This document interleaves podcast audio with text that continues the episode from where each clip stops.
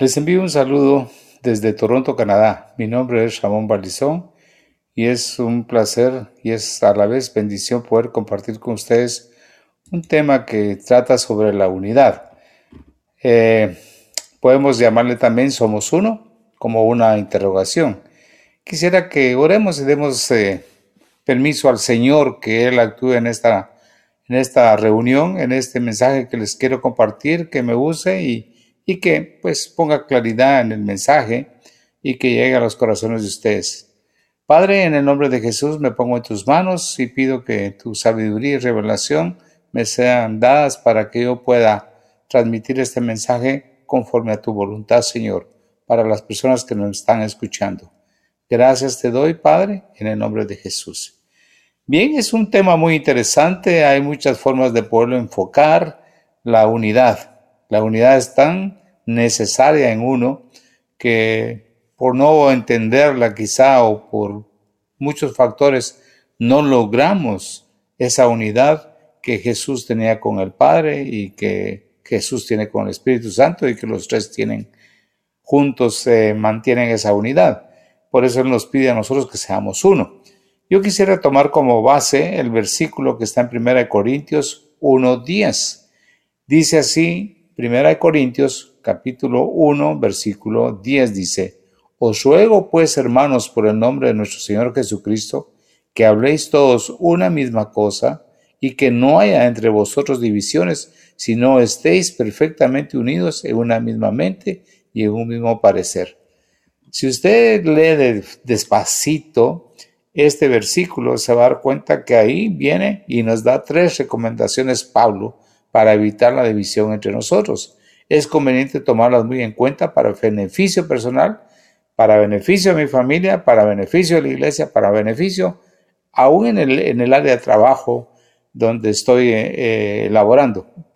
Bueno, eh, vuelvo a repetir, os ruego pues, hermanos, por el nombre de nuestro Señor Jesucristo, que habléis todos una misma cosa y que no haya entre vosotros divisiones, sino que estéis perfectamente unidos en una misma mente y un mismo parecer. Entonces, la recomendación de Pablo que es hablar una misma cosa, un mismo pensar y un mismo parecer.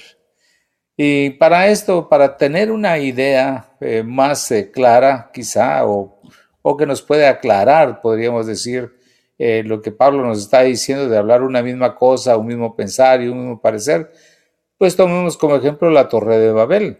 Y eso está en Génesis capítulo 11, y vamos a leer algo de lo que dice ahí. Aunque ustedes conocen la historia de la Torre de Babel, vamos a leer para refrescar y poder entender un poquito más. Dice en Génesis capítulo 11, versículo 1 en adelante. Tenía entonces toda la tierra una sola lengua y unas mismas palabras. ¿Se da cuenta? Aquí ya nos hace mención de hablar una misma cosa. Había un solo lenguaje.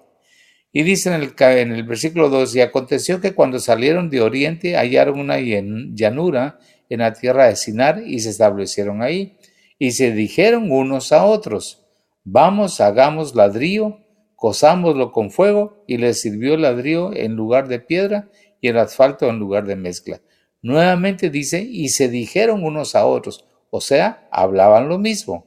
Pero aquí hay algo más interesante que vamos a ir viendo.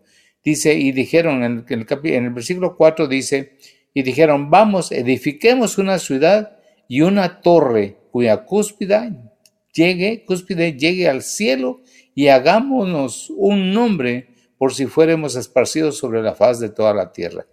Mire cómo va clarificando las cosas, porque aquí ya nos viene y nos dice, vamos y edifiquemos una ciudad y una torre cuya cúspide llegue al cielo y hagámonos un nombre por si fuéramos esparcidos sobre la faz de toda la tierra.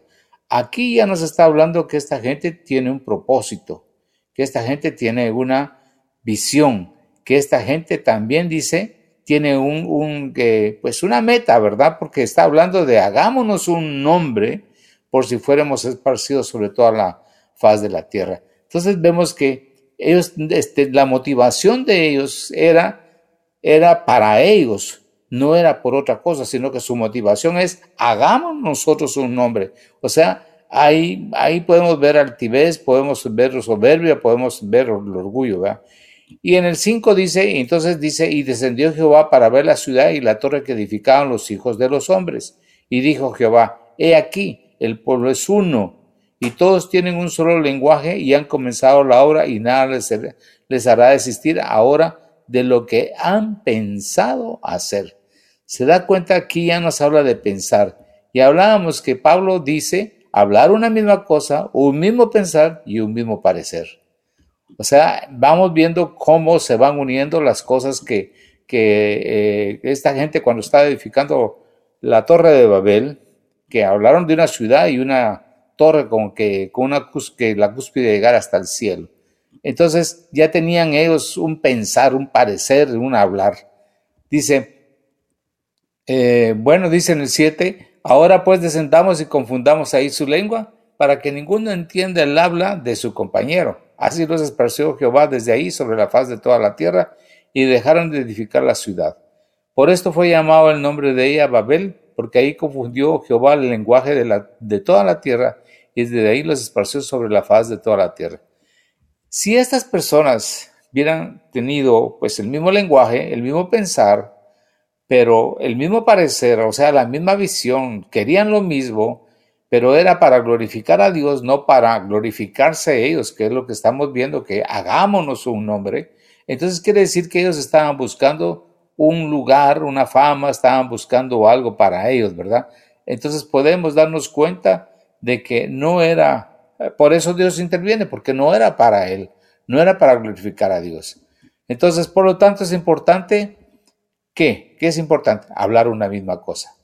Hablar una misma cosa. Miren, hermanos, o los que me escuchan, es interesante tener el mismo lenguaje. Si usted no tiene el mismo lenguaje con su esposa, con sus hijos, y cada uno va a hablar su lenguaje, al hablar del lenguaje no quiere decir que uno hable un idioma, el inglés, el otro el español, el otro el francés o etcétera. No, es hablar las mismas cosas. Es por eso uno como padre y como padres tenemos que trasladar la misma visión, trasladar el mismo pensar, el mismo hablar a nuestra familia, para que nuestra familia permanezca y no perezca, para que nuestra familia no sea confundida. Cuando nosotros no hablamos lo mismo, entonces confundimos a nuestra familia porque no hay un propósito, no hay una visión, nuestros hijos hacen lo que ellos quieren, unos están a favor de, de una cosa, otros a favor de otra cosa, que, el gobierno tiene que aprobar esto, que, que no, que otros que sí, entonces estamos en confusión, ¿verdad? Y sobre todo, ¿qué es lo que nos puede unir? Pues las leyes de Dios, hablar una misma cosa. Jesús hablaba y hacía lo que el Padre le decía. Entonces, para nosotros es muy importante decir, Padre, ¿qué quieres que hable? ¿Cómo quieres que hable? ¿Qué quieres que diga? Dice en Juan 10:30, Jesús y el Padre eran uno. Yo y el Padre uno somos, es lo que dice en Juan 10:30. Entonces, Jesús y el Padre hablaban lo mismo. ¿Por qué? Porque eran lo mismo. Jesús iba y buscaba al Padre. Como hombre buscaba al Padre. Padre, ¿qué hago hoy? Padre, ¿qué quieres que diga hoy? Y el Padre se revelaba y le decía. Vamos a ver Juan 17:11. Y ya no estoy en el mundo, mas estos están en el mundo. Y yo voy a ti, Padre Santo, a los que me has dado, guárdalos en tu nombre para que sean uno así como nosotros. ¿Se da cuenta la oración de Jesús? Para que sean uno, guárdalos en tu nombre, para que sean uno así como tú y yo fuimos, Padre. Qué hermoso y en realidad cómo nos cuesta a nosotros llegar a ser uno. Cómo nos cuesta y ahí vamos a ir viendo las razones por las cuales no logramos eh, el objetivo. Juan 17, 21 también nos dice, para que todos sean uno como tú, oh Padre, en mí y yo en ti, que también ellos sean como uno en nosotros, para que el mundo crea que tú me enviaste. O sea, el Padre, Jesús, el mismo, son uno, y Jesús le dice que ellos también sean uno con nosotros, para que vean que, que, que el mundo crea que tú me enviaste. ¿Se da cuenta? A veces nosotros no manifestamos esa unidad y, al no manifestarla, ¿qué, es lo que la gente piensa? Pues no cree. En, en Gálatas 3:28 dice, ya no hay judío ni griego, no hay esclavo ni libre, no hay varón ni mujer, porque todos vosotros sois uno en Cristo Jesús. Sea, en Cristo Jesús somos uno. Solo en Él podemos hacerlo. Primera de Timoteo 6, 3 al 10 nos dice, si alguno enseña otra cosa y no se conforma a las sanas palabras de nuestro Señor Jesucristo y a la doctrina que es conforme a la piedad, está envanecido. Nada sabe y delira acerca de cuestiones y contiendas de palabras, de las cuales nacen envidias, pleitos, blasfemias, malas sospechas, disputas necias de hombres corruptos de entendimiento y privados de, de la verdad, que toman la piedad como fuente de ganancia. Apártate de los tales Mire, vamos a descifrar un poquito, vamos a tratar de entender, de, que, de recibir un poco de revelación de lo que les acabo de leer. Dice, si alguno enseña otra cosa y no se conforma a las sanas palabras de nuestro Señor Jesucristo y a la doctrina que es conforme a la piedad, está envanecido. O sea, se considera que su sabiduría, su revelación, su conocimiento, sus filosofías, sus doctrinas, sus pensamientos son mejores que lo que Dios nos ha dado, las palabras de nuestro Señor Jesucristo. Dice, ese, ese está envanecido, nada sabe y delira acerca de cuestiones y contiendas de palabras, de las cuales dice, mire lo que dice, de todas esas contiendas de palabras que nacen, nacen envidias, nacen pleitos, nacen blasfemias, malas sospechas, disputas necias de hombres corruptos de entendimiento y privados de la verdad, que toman la piedad como fuente de ganancia. Apártate de los tales. O sea, una persona que, que, tiene, eh, que tiene, digamos, esa altivez, esa soberbia de decir, no, si yo estuviera al frente de esta empresa, esta empresa sería mejor, esta empresa saldría adelante y todo, y entonces él está queriendo tomar un lugar que todavía no se lo han dado y que no le corresponde, porque si él tuviera las capacidades, lo pondrían. Pero hay gente que viene y, como decimos, mueve la silla y votan al que están ahí eh, por la envidia, porque empieza a levantar pleitos, con calumnias y un montón de cosas para votar a la persona. Lo mismo puede suceder en la familia y lo mismo sucede en la iglesia. ¿Cuántas divisiones hay en las iglesias? ¿Por qué? porque se levanta un personaje que dice, ah, si yo estuviera al frente, esta iglesia sería mejor. Y lo primero que empieza a hacer es a jalarse personas y todos van creyendo y se van en pos de un hombre. Se van en pos de aquel hombre que dice que él predica mejor, de aquel hombre que dice, yo puedo hacer las cosas mejor, eh, yo creo que si yo estuviera al frente de la iglesia, esta iglesia crecería, que esta iglesia sería lo mejor. Y eso es lo que vemos que Jesús dice, no, no, es porque están envanecidos. Nada sabe y delira acerca de cuestiones y contiendas de palabras. Por eso nacen envidias, pleitos y todo. Usted lo puede volver a leer, primera de Timoteo 6, del 3 al 10. Eh, ahora, es hablar una misma cosa. Ahora miremos en pensar en lo mismo. Un mismo pensar que es lo que Pablo nos dice como segundo punto. Dice, si recordamos la definición que hay de propósito, vemos que es la intención o el ánimo por el que se realiza o se deja realizar una acción. Se trata del objetivo que se pretende alcanzar. Este término indica la finalidad, la meta de una acción o, de un objeto. O sea, esta gente dijo, bueno, ¿por qué vamos a hacer? ¿Qué vamos a hacer? Pongámonos un propósito, pongamos una meta. Vamos a levantar una gran ciudad y vamos a levantar una torre que tenga una, que sea tan alta que, que, que llegue hasta el cielo. Pero ¿para qué? Para que nosotros tengamos un nombre. Entonces ellos ya están en un mismo pensar, pero alguien viene y traslada y dice, sí tenemos que hacerlo, ¿verdad? nosotros vamos, eh, alguien viene y dijo, sí, nosotros vamos a construir una iglesia más grande, vamos a tener mejores esto, mejor lo otro, que vamos a hacer aquí, vamos a hacer ahí, todo lo que quieran. Y entonces vienen otros y empiezan a, contaminarse a través de la envidia, a través de, de, los, del sentir de esta persona que es, que está envanecido. Quiero hacerles una recomendación muy importante que he podido yo verla y cuando una persona empieza a tener envidia, empieza a sentir celos, empieza a, ¿cómo se llama?, a causar chismes y murmuraciones, esa persona Esas, esas, esas cosas que les acabo de mencionar son síntomas de que esa persona está envanecida. ¿De acuerdo a lo que leímos en 1 Timoteo 6? Ahí lo podemos ver. Podemos ver que esa persona está envanecida, está empezando a, manifestar que él es mejor que las otras personas que están en, jerarquía, están en autoridad que él. Entonces, eh, lo que hace es, se empieza a revelar. Es el plan que Satanás ha hecho toda la vida y lo sigue haciendo. Satanás empezó a sentir envidia de Dios, de, empezó a sentir envidia, por decir, pues yo fui creado para esto, fui creado para lo otro, él era el arcángel que podía tener un acceso eh, principal o favoritario para estar en la presencia de Dios.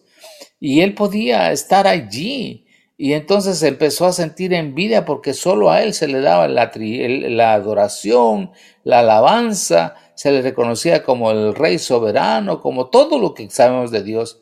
Entonces empezó a sentir envidia, dice, ¿por qué solo a él? Si yo soy el que organizo todo, yo soy el, el que prepara las, eh, el ambiente, llega, limpia la iglesia, limpia eh, los baños, coloca las sillas, eh, coloca el sonido, soy el que prepara esto y hace todo. ¿Y por qué a mí no me ponen a predicar? ¿Y por qué a mí no me reconocen como tal? ¿Y por qué a mí esto y lo otro? Entonces esa persona empieza a tener un alto concepto de sí mismo más que de los demás. Allí esa persona debe de analizarse y, meditar ¿Qué es lo que está pasando? Hay una contaminación, hay algo que Dios quiere y es que nos humillemos. Una enseñanza que Jesús deja es muy clara y muy interesante. Él dice, aprended de mí que soy manso y humilde de corazón. ¡Wow! Eso es muy fuerte, es muy profundo. Cada vez que lo digo y lo pienso y cuando lo recibí, digo, Señor, ay, cuánto fallamos, cuánto te hemos fallado. Y ya no quiero seguir fallando, quiero aprender a ser manso y humilde, entender que tú, Señor, es lo que nos enseñaste, porque Él dice, aprended de mí. Bien, yo quiero seguirle hablando de que teniendo ellos un mismo eh, propósito, teniendo una misma visión, porque la visión sirve como una inspiración y motivación para definir un marco y dirección de referencia. Responde a preguntas tales como ¿hacia dónde vamos? qué queremos ser y qué valores tenemos. Ese pueblo estaba pensando hacia dónde vamos. Pues, ¿qué, va a pasar nosotros? ¿Qué queremos ser? Pues queremos ser famosos, queremos tener la mejor ciudad, queremos tener la torre más alta para que nos salvamos. ¿Y qué valores tenemos para todo eso? Pues ahí es donde ellos empiezan a decir y empiezan a buscar todo eso. Pero hay otras eh, formas de poder la, definir la visión. Es comprender el pasado y el presente para poder proyectar el futuro con aciertos. Todo esto, si nosotros estamos en el Señor y entendemos que tenemos que hablar las mismas cosas, pensar lo mismo para tener un mismo parecer. Entonces, si estoy en el Señor, si tengo mi mente renovada, si, si hay una transformación en mí, si no hay transformación en mi vida, es que no ha habido una renovación. Es seña de que la palabra de Dios no está en mí. Es seña de que, que, yo no medito en la palabra de Dios, que yo no eh, soy, digamos, eh, obediente, soy un, eh, no soy un hacedor de la palabra de Dios. Algo que dice en Deuteronomio 8.2 dice que Dios llevó a su pueblo al desierto para ver qué había en su corazón para ver si ese pueblo le amaba, para ver si ese pueblo era obediente. Muchos de los problemas que nosotros tenemos, Dios siempre está probando tu corazón, siempre está probando el corazón de todos, siempre, el del esposo, el de la esposa, el de los hijos, el de los padres, el de los abuelos, el de los ancianos de una iglesia, eh, refiriéndome a las autoridades, el de los ministros como pastores, eh, evangelistas, maestros, apóstoles y profetas, eh, y maestros, Dios está probando el corazón de ellos, como está probando el corazón de los alabantes, de los sugieres, de los, eh, de todos, porque Dios quiere ver hasta dónde nosotros somos obedientes. Y cuando hay un roce, cuando hay una llamada de atención, cuando se nos dice algo, wow, es como que dijeran, ¿qué se cree este? recuerdo que decía, dice, ¿cómo yo voy a obedecerle a Ramón si no le obedezco a mi papá? Nunca le obedecí a él, nunca pude, ¿cómo le voy a obedecer a él? Que se cree el, el, el, anciano, el director del, del, del ministerio. No es eso que, o sea, yo no me puse, a mí me pusieron, porque Dios quiso, a él le plació. Él dice en primera de Timoteo 1.12, dice que él nos tuvo por fiel poniéndonos en el ministerio. O sea, yo digo, Señor, yo quiero serte fiel hasta el final. No quiero nunca provocar una división. No quiero nunca causarte un dolor. Prefiero, Señor, tratar de entender de que tú estás formando el carácter en mí, que estás probando mi corazón para ver hasta dónde yo soy fiel a tu palabra, Señor. Y esa es mi, mi, mi, ¿cómo se llama? Mi oración siempre. Otra de las cosas que podemos ver de, de la visión es que engloba un futuro deseado y las aspiraciones de la organización para motivar a los integrantes de la empresa. Nosotros como iglesia, como congregación, como líderes, tenemos que eh, eh, pensar en el futuro, ver las aspiraciones de, nosotros, pero todos tenemos que estar en la misma unidad, en la misma unidad, el mismo pensar, el mismo hablar. Yo creo que por eso nosotros tenemos que analizar lo importante de un consejo. En un consejo venimos, decimos, hermanos, vamos a, comprar un edificio o vamos a rentar un edificio en tal zona. Y entonces todos empezamos, ¿por qué en esa zona? ¿No sería mejor en otra zona? ¿Y qué capacidad tiene el local? ¿Será bueno que busquemos uno más grande? Entonces, ¿tenemos dinero para rentarlo? ¿Tenemos las capacidades para poder hacer toda la logística y todo lo que estamos pidiendo? ¿Tenemos lo necesario, lo necesario para la inversión? Entonces, todos empiezan a opinar hasta que llegan a un mismo sentir, hasta que llegan a un mismo hablar y un mismo parecer. Sí, Creo que vamos a hacerlo, un lugar para 500 personas, para 100 personas, para 200 personas.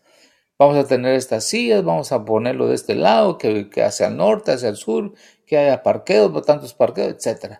Todos se ponen de acuerdo y todos dicen, ok, hermano. Entonces, pasamos la, la visión, pasamos el plan a la, a la congregación y la congregación lo va a aceptar porque nosotros hemos tenido una actitud correcta porque hemos tenido una, eh, eh, hemos manifestado una unidad. No hay aquello, ah, sí, yo dije que mejor de 100 porque de 200 no. Ah, no, yo no estaba de acuerdo con que el, el edificio que escogieron. Cuando todos empiezan a decir esas cosas, es que en realidad es mejor decir, miren hermanos, no estoy de acuerdo, pero porque ustedes dicen y todo, yo respaldo y me pongo de acuerdo con ustedes. Pero si yo empiezo a manifestar que yo no estaba de acuerdo, por eso nos fue mal, hermanos, eso no es caminar en unidad. Así que el mismo parecer tocando el tercer punto, de acuerdo con lo que hemos estado hablando y pensado, ¿verdad? O sea, ¿qué opinión tienes? ¿Cuál es el parecer? Por ejemplo, a mí me parece la tarea más sencilla de lo que pensé. Dame tu parecer al respecto. O sea, yo te puedo preguntar en el consejo, Mira, hermanos, ¿cuál es tu parecer? ¿Qué es lo que tú crees que, debemos de hacer?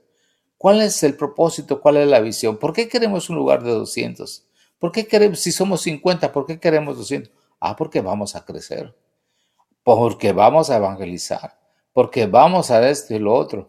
Entonces, nos vamos poniendo de acuerdo y todos vamos a tener un mismo parecer. Y cuando nos parecemos, es no solo en la forma de hablar, en la forma de pensar, sino que también hasta físicamente. Ah, uno dice, ah, ¿cómo me va a parecer si aquel es delgado, yo soy gordo, aquel es chaparro, yo soy alto, etcétera?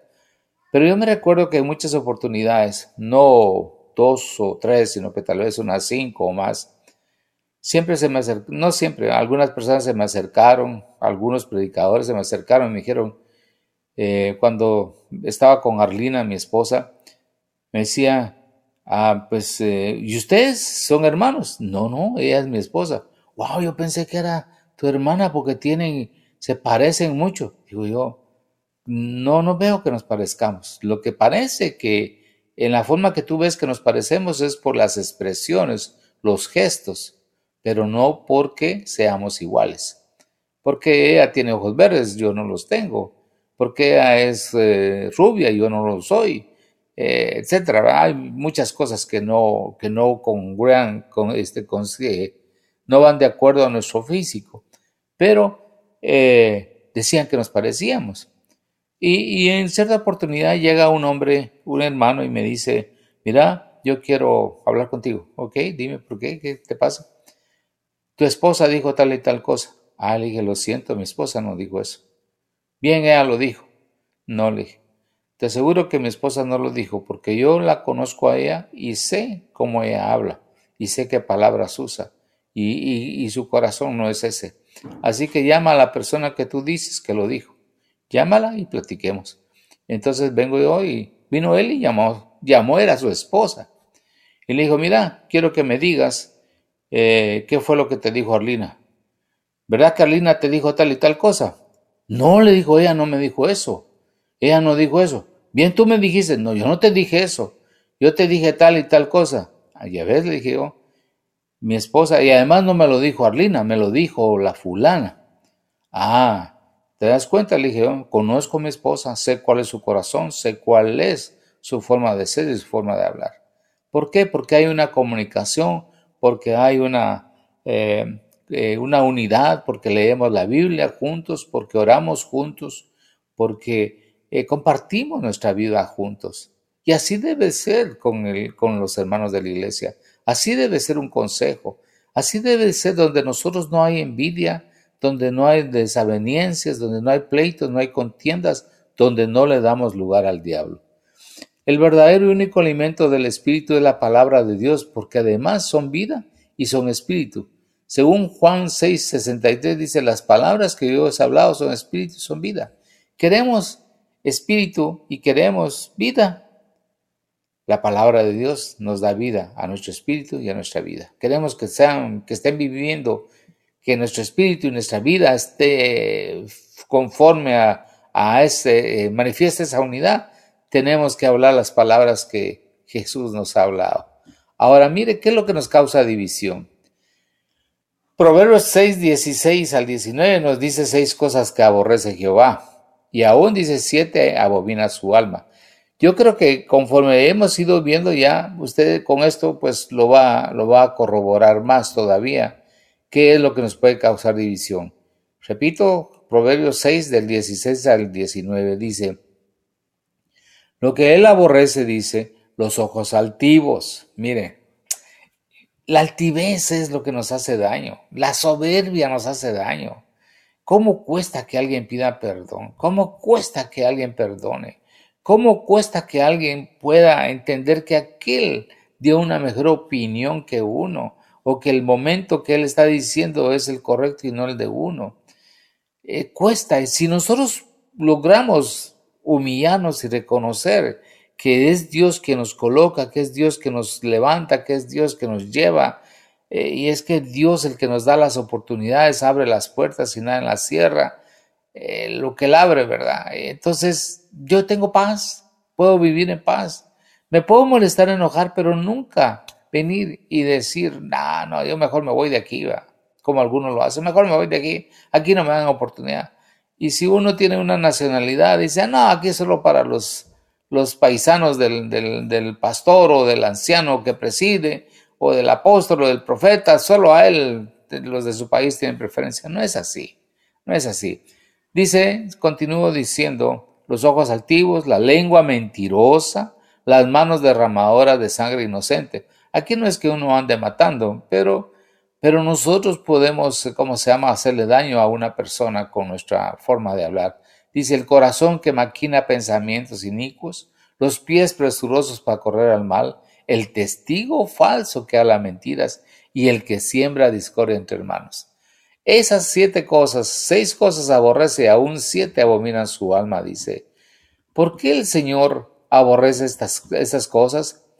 Pues son las áreas las que causan división. Si analizamos cada una de ellas, veremos que, que quizá algunas de ellas forman parte de nosotros. Hasta donde tú, hermano, o persona que me escucha, eh, pues eh, tienes una actividad tremendamente, eres mentiroso, eh, tienes pensamientos inicuos, vas a corres hacia el mal, eres testigo falso. Ah, analicemos. nosotros debemos decir, Señor Padre, perdóname, me doy cuenta que por eso yo no puedo ser uno con mi hermano. Por eso yo no puedo ser uno con mi cónyuge. Por ejemplo, a veces las esposas vienen y, están peleándole al esposo y peleándole al esposo. Eh, la posición de autoridad y en realidad pues uno no tiene la culpa. Dios diseñó así la línea de autoridad. Dios dice, el Padre cabeza de Jesús, Jesús cabeza del hombre y si Él es mi cabeza, pues yo puedo ser la cabeza en el hogar, ¿verdad? Pero también mi esposa tiene que entender que Jesús es su cabeza para que ella pueda sujetarse a uno. Y sujetarse no quiere decir que uno sea un tirano y que la va a tener eh, eh, bajo los pies y va a hacer todo lo que eh, uno le obliga a hacer. No, no, no, ni debemos de obligar. Lo único es que uno debe tener la última palabra. Ah, Proverbios 10:13 dice algo interesante, dice, el temor de Jehová, mire, es aborrecer el mal. La soberbia y la arrogancia, el mal camino y la boca perversa aborrezco, dice el Señor. Proverbios 10:13. O sea, si yo tengo temor a Jehová, ¿verdad? Es aborrecer el mal. ¿Y qué es ese el mal? Es soberbia, arrogancia, el mal camino y la boca perversa aborrezco, dice el Señor tanto nos hace ver el Señor con todo esto. Por eso es que nos cuesta ser uno, porque no entendemos o porque no queremos o porque ah, decimos no. Como decía alguien, eso ahí Dios se equivocó. No, no, Dios no se equivoca. Nosotros somos los que estamos equivocados. Mire qué dice Efesios 4 del 1 al 6. Yo pues preso en el Señor os ruego que andéis como es digno de la vocación con que fuisteis llamados, con toda humildad y mansedumbre soportándonos con paciencia los unos a los otros, en amor, solícitos en guardar la unidad del Espíritu en el vínculo de la paz, un cuerpo y un espíritu, como fuisteis también llamados en una misma esperanza de vuestra vocación, un Señor, una fe, un bautismo, un Dios y Padre de todos, el cual es sobre todos y por todos y en todos. Yo digo, aquí está pensar, ¿verdad? Hablar la palabra de Dios. Pensar, si yo tengo palabra de Dios, si yo pienso de acuerdo a la palabra de Dios, voy a hablar la palabra de Dios. Mire, si yo escucho y yo veo, ¿verdad? O leo, entonces todo eso va a mi mente. ¿Y qué es lo que vengo? Hablo lo que yo veo y escucho. Si yo veo fútbol y ya escucho fútbol, voy a hablar solo fútbol. Si yo veo que las películas de la gente 007 y las escucho, las veo, y voy a estar hablando del famoso artista, eh, quién fue el primero, quién fue el segundo, quién fue el tercero y saber cuántos van por ahorita. Pero voy a hablar de las cosas que yo estoy viendo y oyendo. Si veo chismes, veo cosas, escucho chismes, calumnias y todo, voy a estar hablando de eso. Si alguien viene y me dice que el, el anciano que preside, que el pastor, que esto y lo otro, y empiezo yo a llenarme de todo eso y empiezo yo a buscar ahora tan fácil en el YouTube, en el Internet, entonces voy a venir y, eso es lo que voy a hablar. Entonces aquí dice, con toda humildad y mansedumbre, soportándonos con paciencia los unos a los otros, en amor, solícitos en guardar la unidad del, del Espíritu, en el vínculo de la paz, un cuerpo, un espíritu, como fuisteis también llamados, en una misma esperanza de nuestra vocación, un Señor, una fe, un bautismo, un Dios y Padre de todos, el cual es sobre todos y por todos. Entonces, si yo tengo el mismo hablar, el mismo pensar, voy a tener el mismo parecer. Entonces me voy a parecer a Cristo. Me voy a parecer a Cristo. Me debo parecer a Cristo. ¿Por qué? Porque hay una renovación en mi mente y esa renovación me transforma y soy transformado a la imagen de Cristo.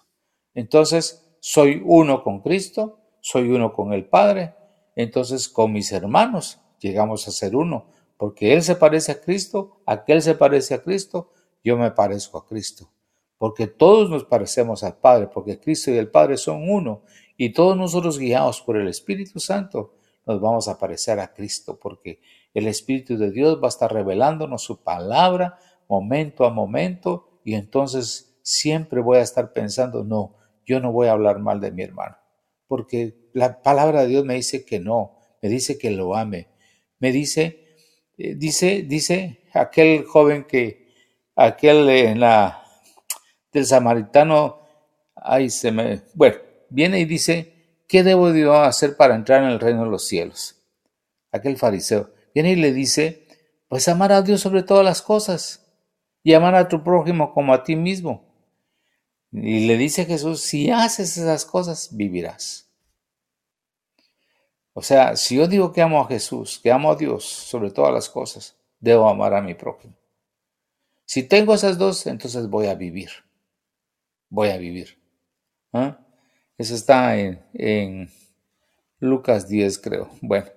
Y Efesios 4, 11, 16, la recomendación que da a cuando él dice que constituyó a unos apóstoles, a otros profetas, evangelistas y a otros pastores y maestros, a fin de perfeccionar a los santos para la obra del ministerio, para la edificación del cuerpo de Cristo, hasta que todos lleguemos a la unidad de la fe y del conocimiento del Hijo de Dios a un varón perfecto. Tenemos que conocer a Cristo para llegar a la unidad de la fe, para llegar a ser un varón perfecto. Y sigue diciendo ahí en Efesios, al final del, de, estoy leyendo entre el 11 y el 16, capítulo 4, crezcamos en todo en aquel que es la cabeza, que esto es Cristo, de quien todo el cuerpo bien concertado y unido entre sí, por todas las coyunturas que se ayudan mutuamente, según la actividad propia de cada miembro, recibe su crecimiento para ir edificándose en amor. Cristo la cabeza todo el cuerpo, o sea, toda la iglesia en sí, va a ser unida. Todas sus coyunturas nos ayudamos mutuamente. Hermano, tú tienes dones. Tú tienes habilidades, cosas hermosas que Dios te ha dado. Y son necesarias que todas esas nosotros los podamos juntos practicar para unir a la iglesia. Y yo quiero, quiero decirles algo más hay tanto que uno puede decir. En Efesios 4 hay muchas cosas, pero quiero cerrar con esto para no alargarme más. Quiero decirle, mediten esto. Los dones del Espíritu Santo son de Él, pero Él te usa a ti con palabra de profecía, te usa con fe, te usa con palabra de ciencia, te usa con palabra de de palabra de ciencia, de, de, te usa para echar fuera demonios, te usa por eh, interpretación de lenguas, sanidades. Son nueve los dones que hay. Pero ¿de quién son del Espíritu Santo? Pero el hecho de que tú profetices, el hecho de que tú interpretes lenguas, el hecho de que tú eches fuera demonios, el hecho de que tú tengas discernimiento de espíritus, el hecho de que cualquiera de los dones se use, no quiere decir que tú seas superior a tu hermano. No, no. Si el Espíritu Santo es el superior. Él es el que te da en un momento a ti que desciernas el Espíritu que hay ahí, que des una palabra de sabiduría, una palabra de ciencia, que, que des un, eh, que ministres eh, fe o que por fe tú puedas orar por el enfermo, poner las manos y que sea sano. O sea, los dones del Espíritu Santo se van a revelar mejor van a ser de mayor este, eficiencia o eficacia si nosotros somos uno. Pero también hay otra cosa que es importante ver, el fruto del Espíritu. Se, se va a manifestar notoriamente en cada uno de nosotros cuando seamos uno con Él y manifestaremos al Señor. O sea, los dones del fruto, el fruto del Espíritu Santo es fe, paciencia, amor, benignidad, templanza, mansedumbre, o sea, todo eso se va a empezar a manifestar en ti. ¿Por qué? Porque tienes el mismo hablar, el mismo pensar y el parecer. Si Él era manso y humilde, aquí nos está diciendo fe, amor, paciencia, benignidad, templanza, mansedumbre. Nos habla del fruto. Entonces, si no hay eso en ti, si todavía tú Estás en, el fruto de la carne con peleas, disensiones, pleitos, iras, contiendas, maledicencias y todo lo demás. Hermano, es difícil. No hay una... eh, no hay una química, como dicen, no, no podemos estar juntos, porque tú andas en la carne, yo ando en el espíritu, ¿verdad? Entonces tenemos que andar en el espíritu para ser uno. Así que te invito y te exhorto a que medites y a que digas, Señor, perdóname, yo quiero ser uno. No veo ni entiendo yo, sinceramente digo, no lo entiendo cómo la gente divide las iglesias y cómo hay gente que se va detrás de un hombre. No, no lo hay. La única razón por la cual uno creo que debe salir de la iglesia es porque la iglesia eh, cambió su doctrina y va en doctrinas totalmente que vayan en contra de la palabra de Dios. Y debo estar seguro que Dios en realidad eh, que me, me, me, dé claridad de que haya un cambio de doctrina. Por ejemplo, que si tú saliste de la iglesia X eh, y te veniste a la iglesia cristiana donde se predica a Cristo y de repente vuelven otra vez a la otra a las otras prácticas de la iglesia donde tú saliste, entonces tú debes decir no, yo no voy a regresar a eso porque de ahí me sacó el Señor. Entonces, si me están obligando, me quieren obligar, no te pueden obligar. Mejor tú, bien, ora y di, Señor, muéstrame tú donde quieres que esté. Pero nunca venir y provocar una división. No, no, no es de Dios, eso es de Satanás. Quiero que oremos. Padre, yo te doy gracias en el nombre de Jesús por permitirme compartir tu palabra y te pido, Señor, que nos dé sabiduría y entendimiento, revelación, Señor. Que este mensaje, Señor, pueda llegar al corazón de cada uno y que en realidad llegue conforme tú nos los reveles a cada uno, Señor. Y que siempre permanezcamos uno, Señor, eh, contigo y con entre nosotros como hermanos, que es lo que tú deseas. Que seamos nosotros uno como tú y el Padre lo eran. Que seamos uno contigo. Señor, danos la fuerza, danos la sabiduría, danos la revelación. Te lo pido en el nombre de Jesús. Amén.